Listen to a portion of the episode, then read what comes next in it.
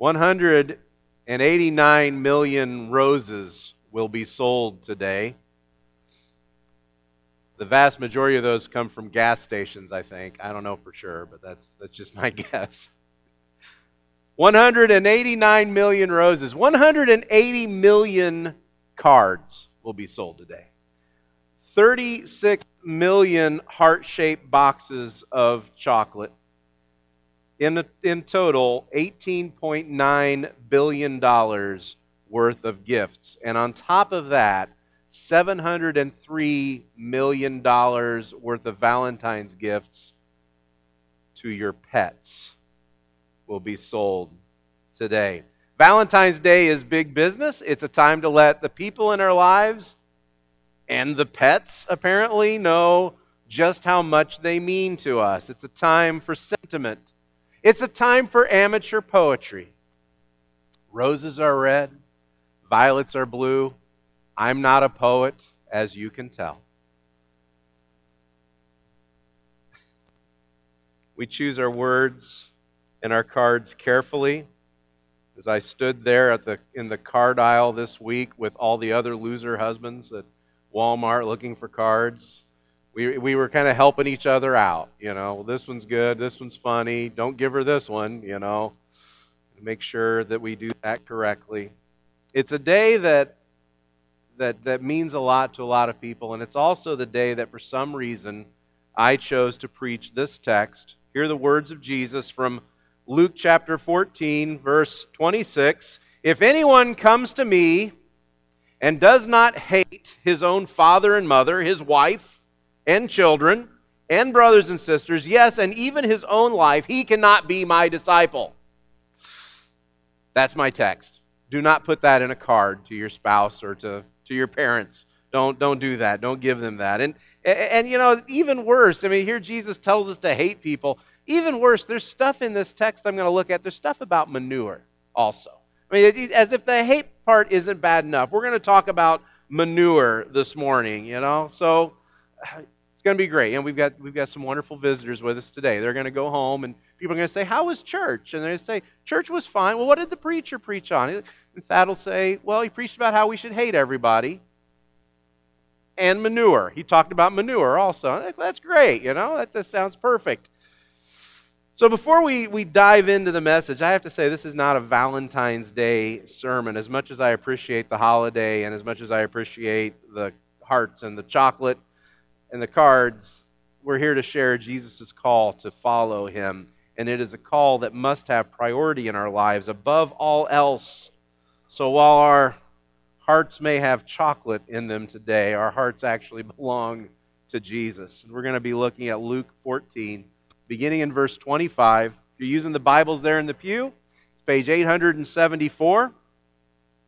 The passage begins. Luke tells us in verse 25 Now great crowds accompanied him, and he turned and said to them, If anyone comes to me and does not hate his own father and mother, his wife and children, and brothers and sisters, yes, even his own life, he cannot be my disciple. Whoever does not bear his own cross and come after me cannot be my disciple. For which of you, desiring to build a tower, does not first sit down and count the cost, whether he has enough to complete it? Otherwise, when he has laid a foundation and is not able to finish, all who see it begin to mock him, saying, This man began to build and was not able to finish. Or what king, going out to encounter another king in war, will not sit down first and deliberate whether he is able with 10,000 to meet him who comes against him with 20,000. And if not, while the other is yet a long way off, he sends a delegation and asks for terms of peace. So therefore, if any one of you who does not renounce all that he has cannot be my disciple. We saw in, in Luke chapter 9, verse 51, we saw that Jesus set his face to go to Jerusalem. This passage we're looking at today falls exactly at the halfway point between that announcement that Jesus set his face to go to Jerusalem and the cross. This falls exactly at the halfway point. Prior to this, a lot of Jesus' teachings, a lot of his words were pointed directly to the Pharisees and to the Jewish leaders. He was pointing to them and to their hypocrisy. Remember, we talked about their hypocrisy a couple of weeks ago. But from here on, his teaching is squarely on those who would follow him, their commitment, the priority that Jesus has in their lives. Because without that commitment, without that priority, we're wasting our time. Without that commitment, without that priority, we have no impact on our world. And I think we get his point. His words are harsh. And then he brings up manure also. Look on down in verses 34 and 35. Right after he says all of this, in verse 34, Jesus says, Salt is good, but if salt lose, has lost its taste, how shall its saltiness be restored? It is of no use either for the soil or for the manure pile. It is thrown away. He who has ears to hear, let him hear. So what's, what's that about? Why does Jesus bring up salt and manure? You know, we, we've tried to understand this for years. We use salt to flavor foods. And in some ways, maybe we think of ourselves as we're supposed to bring a flavor to society. We're supposed to, to, to bring a little something extra and bring out the real flavor. You use salt to flavor foods. You don't use salt to flavor manure. No, you don't do that. We use salt as a preservative. You know, we have salt cured hams. We have, you know, all this other, we, we, we, we preserve food with salt. Don't preserve manure. Okay, don't, don't do that. That's, that's not what this is about. So, why manure? Let me explain this to you. Now, in that part of the world, they would cook their meals in these little clay pots, right? And you've seen pictures from over there. You've seen what it looks like. There's not a lot of vegetation, there's not a lot of trees. So, they would cook their meals over dried manure. There's a little pot burning with dried manure underneath of it. Well, at some point, they learned that if they mixed a little salt in with the dried manure, if they mixed in some salt, this chemical reaction would take place. And the fire would burn brighter, the fire would burn hotter, the fire would burn longer if they mixed a little bit of salt in with the manure. However, salt back then, you know, it didn't come out of a shaker. It wasn't pretty and white like our salt.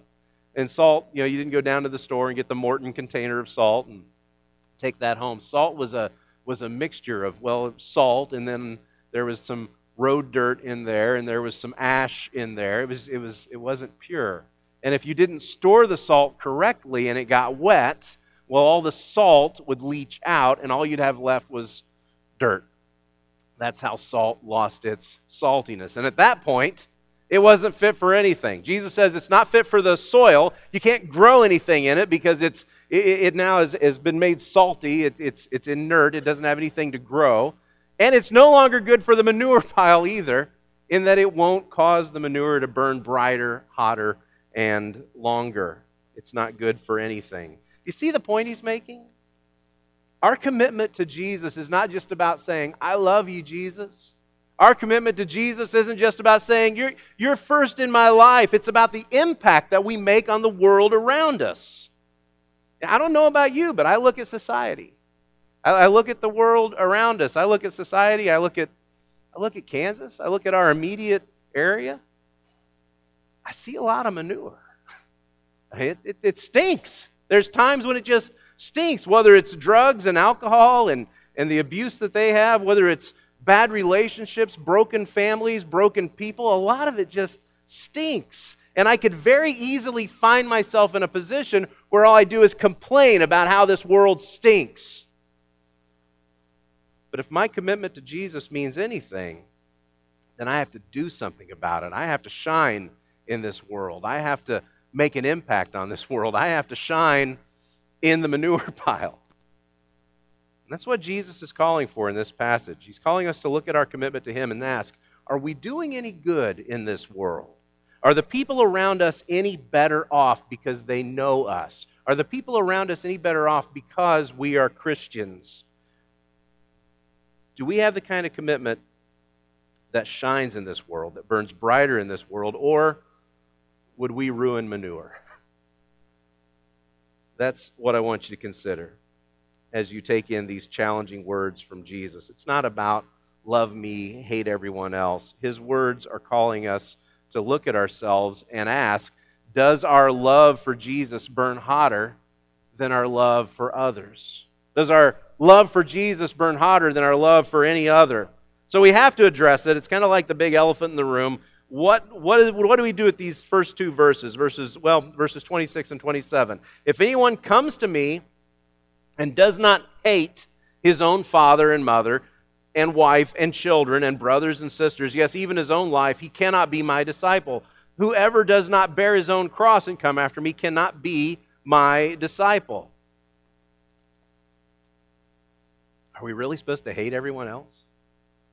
Yeah. This is that moment in the service where I want you to turn to the person on your left and just say to them, I hate. No, don't do that. Don't do that. So, what, what does this mean? Well, it's one of those strange idioms from Semitic language, from the language of those days. It's one of those strange little things that they did. And, and in this case, to hate does not mean to hate, it means to love less. Do you remember Genesis?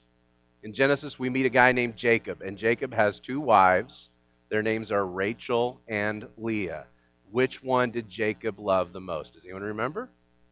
Rachel. He loved Rachel more than he loved Leah. In fact, Genesis 29, verse 30 says, So Jacob went in to Rachel also, and he loved Rachel more than Leah. Does it say he hated Leah? No. It says he loved Rachel more than Leah. The very next verse, though, Genesis 29 31 says, When the Lord saw that Leah was hated, he opened her womb. Did Jacob say that he hated her? No.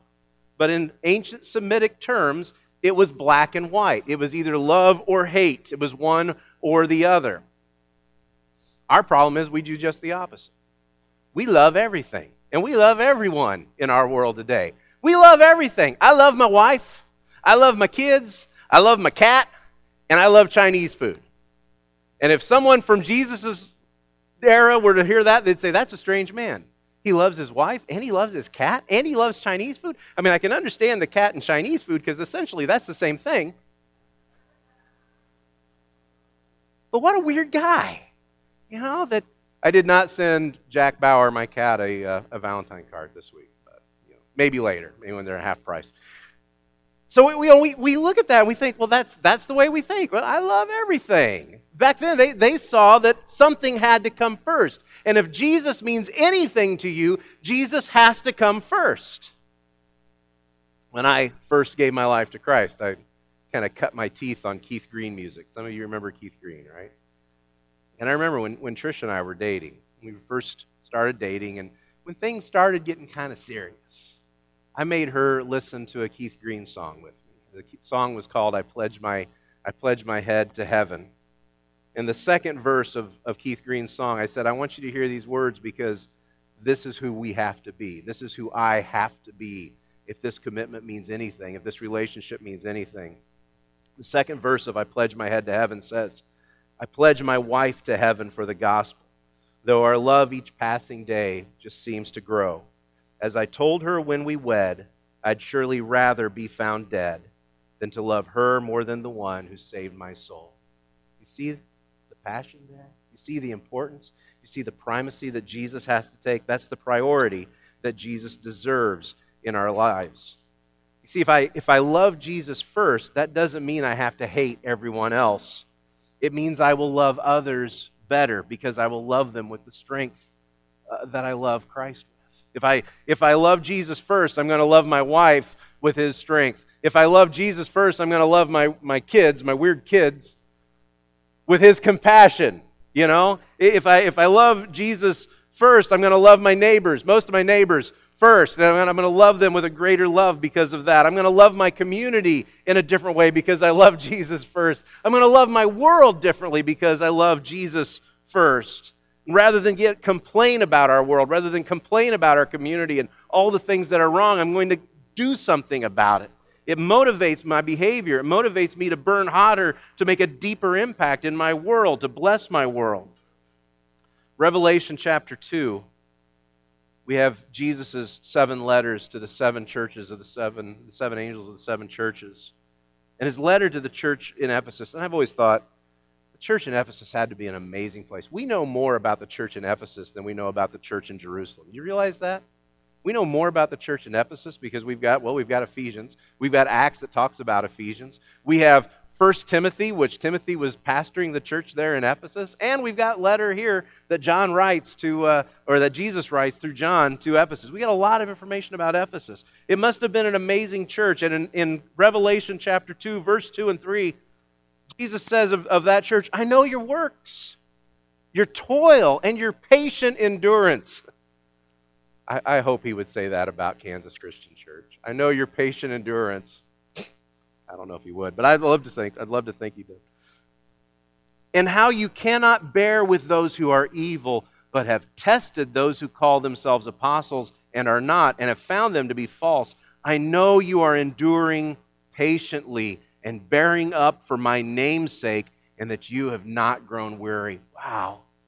What a tremendous blessing to hear those words from Jesus. They had so much going on, going right for them. But look at what they got wrong. In verse 4, he says, But I have this against you. You have abandoned the love you had at first. You have abandoned your first love. And by Jesus' definition here in Luke 14, as much wonderful stuff as that church was doing, by his definition, they hated him because he was no longer their first love. They were having a tremendous impact on their community, having a tremendous impact on their world, but it was all what they were doing. They weren't doing it through the energy and through the power of the love of Christ. It was simply because of who they were and what they were doing, and there was no lasting power in that. There was no promise in that. And maybe, you know, maybe you're in a place where you hear something like that. You have, you have abandoned your first love, and you're thinking to yourself, why would anyone do that? Why on earth would someone abandon that first love? Why would they give up on that? Or maybe you're in a place where you're saying, I could see myself doing that. Or maybe you're even thinking, that's, that's what I've done. I've walked away from Jesus. I've walked away from my first love. The reality is, it's a danger, which is why he calls us to ask ourselves do we have what it takes to pursue God at all costs? Do we have what it takes to keep this up and pursue God at all costs. Look on, on ahead in, in verse 27 there in Luke 14. Jesus says, Whoever does not bear his own cross and come after me cannot be my disciple. He said that before. He said that way back earlier in chapter 9 uh, Uh, when he says, If anyone comes after me, he must deny himself, take up his cross daily, and follow me. Here he says, If anyone, whoever does not bear his own cross and come after me cannot be my disciple. For which of you, desiring to build a tower, does not first sit down and count the cost, whether he has enough to complete it. Otherwise, when he has laid the foundation and is not able to finish it, all who see it begin to mock him, saying, This man began to build and was not able to finish. Remember about 20 years ago when I lived up in, in Oakland and in, in Hindsboro, uh, we would go to meetings in Decatur and we would drive on, on Route 36 through, through Tuscola.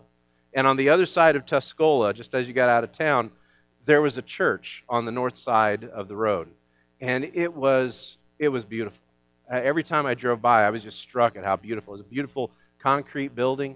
And, and it had beautiful windows in the front. And, and it had this really cool looking clock tower. It was kind of angular and just stuck out there. A great big clock tower up above. I always thought it was really something. It was right on the edge of a cemetery, if I remember right. And I remember asking my friend uh, Dick Miller as we were driving through, I said, What kind of church is that? You know, I, I want to know what that is. And Dick said, It's not a church. He said, There was a man in the community who had, who had a vision. And he had a vision to build this church. And he, he built it. You know, he, he, he built this beautiful building. He had all the, put all of his money into building it. But after he'd put all of his money into building it, he didn't have the money to maintain it. And so the church was dark, the church was empty, the building was closed, he didn't have the money to pay bills. And at that time, it was being used, I believe, as storage for a business that was next door. And finally, it was demolished a few years ago, and now that church has been absorbed back into the graveyard there. I think about that a lot. Every time I'm on 36, I look over where it used to be, and I wonder how many people like me drove by and wondered, where's the life? Where's the life in that church? Where are the people? What are they doing? Why are there no lights on? Why is that clock always wrong? You know, The clock was always wrong. Why is it not working? You know, the fact is, it's not just about buildings. They wonder that about people. Where's the life?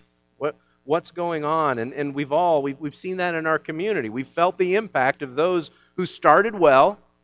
We've seen those who, who at one time were on fire and they were strong in the faith, but they didn't finish well, and, and the faith is gone. And that hurts all of us. It hurts our witness, it, it hurts the impact that we have on this world. Do you remember Jesus' words about the salt?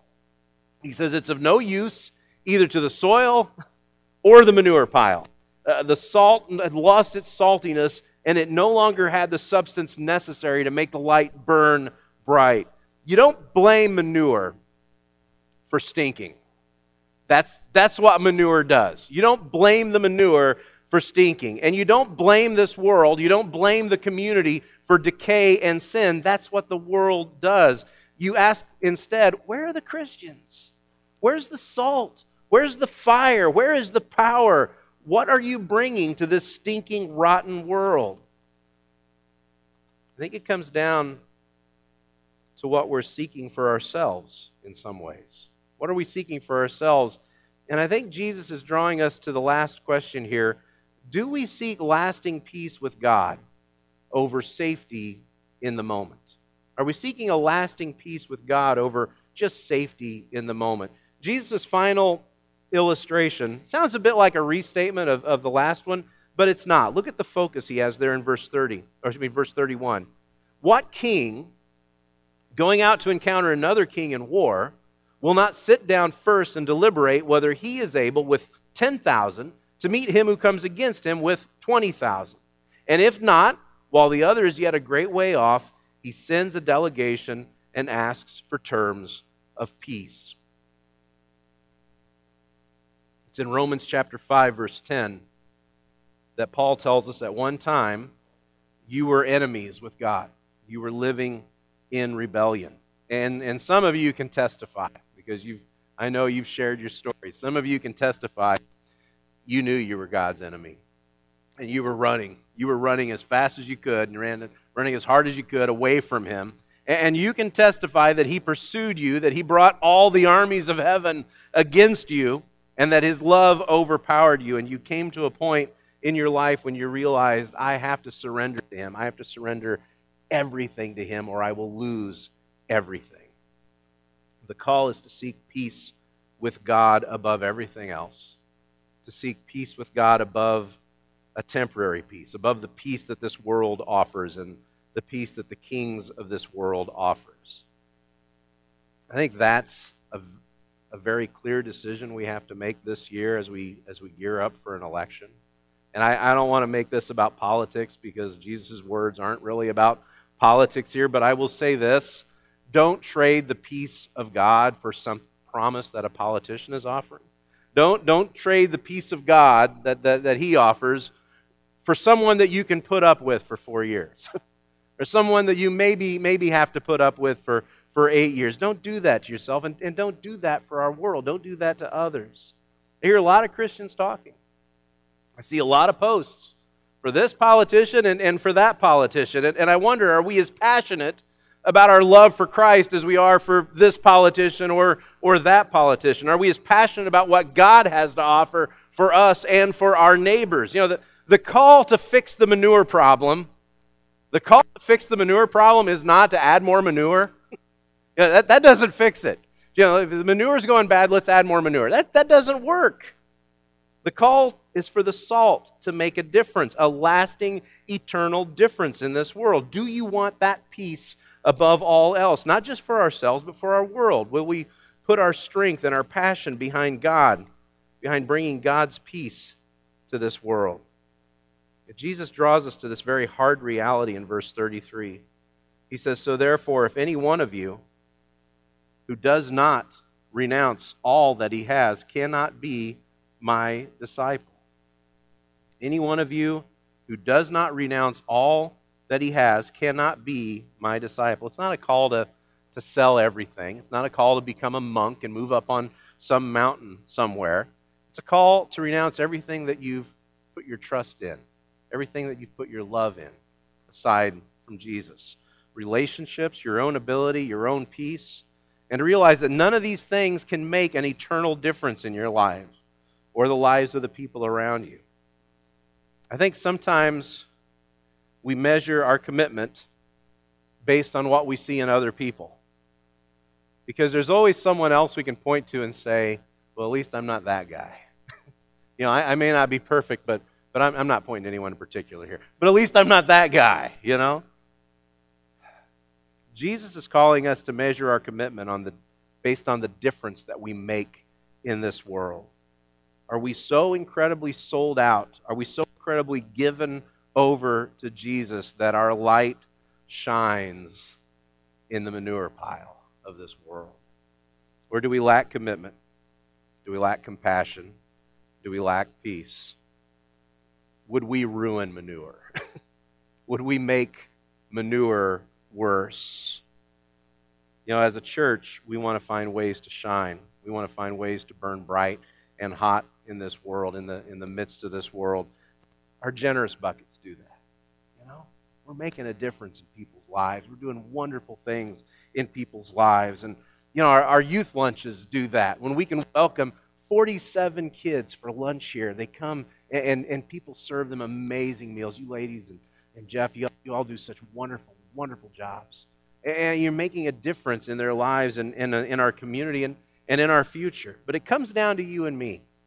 Not just what is the church doing, what are you doing? What am I doing? Your commitment, my commitment. Are you willing to let Jesus shine through you? Are you willing to let him burn in this dark world? Are you willing to let him burn in your lives and, and, and bring that light even to the manure pile that we see around us? It's so easy. It's so easy to get down and get discouraged. It's so easy to, to read the news and, and read all the horrible things that are happening, whether it's around the world or right here. We're not called to put our eyes on those. We're called to put our eyes on Jesus. We're called to love him first and love him best and to allow that light to shine through us. We sing this song from time to time. I think a lot of times we, we sing it for ourselves. Shine, Jesus, shine. And we sing it because I want Jesus to shine in my life. We want him to shine in our world. We want him to shine in our community. We want him to shine here in Kansas. Let's stand together as we sing this song and put him first in our hearts.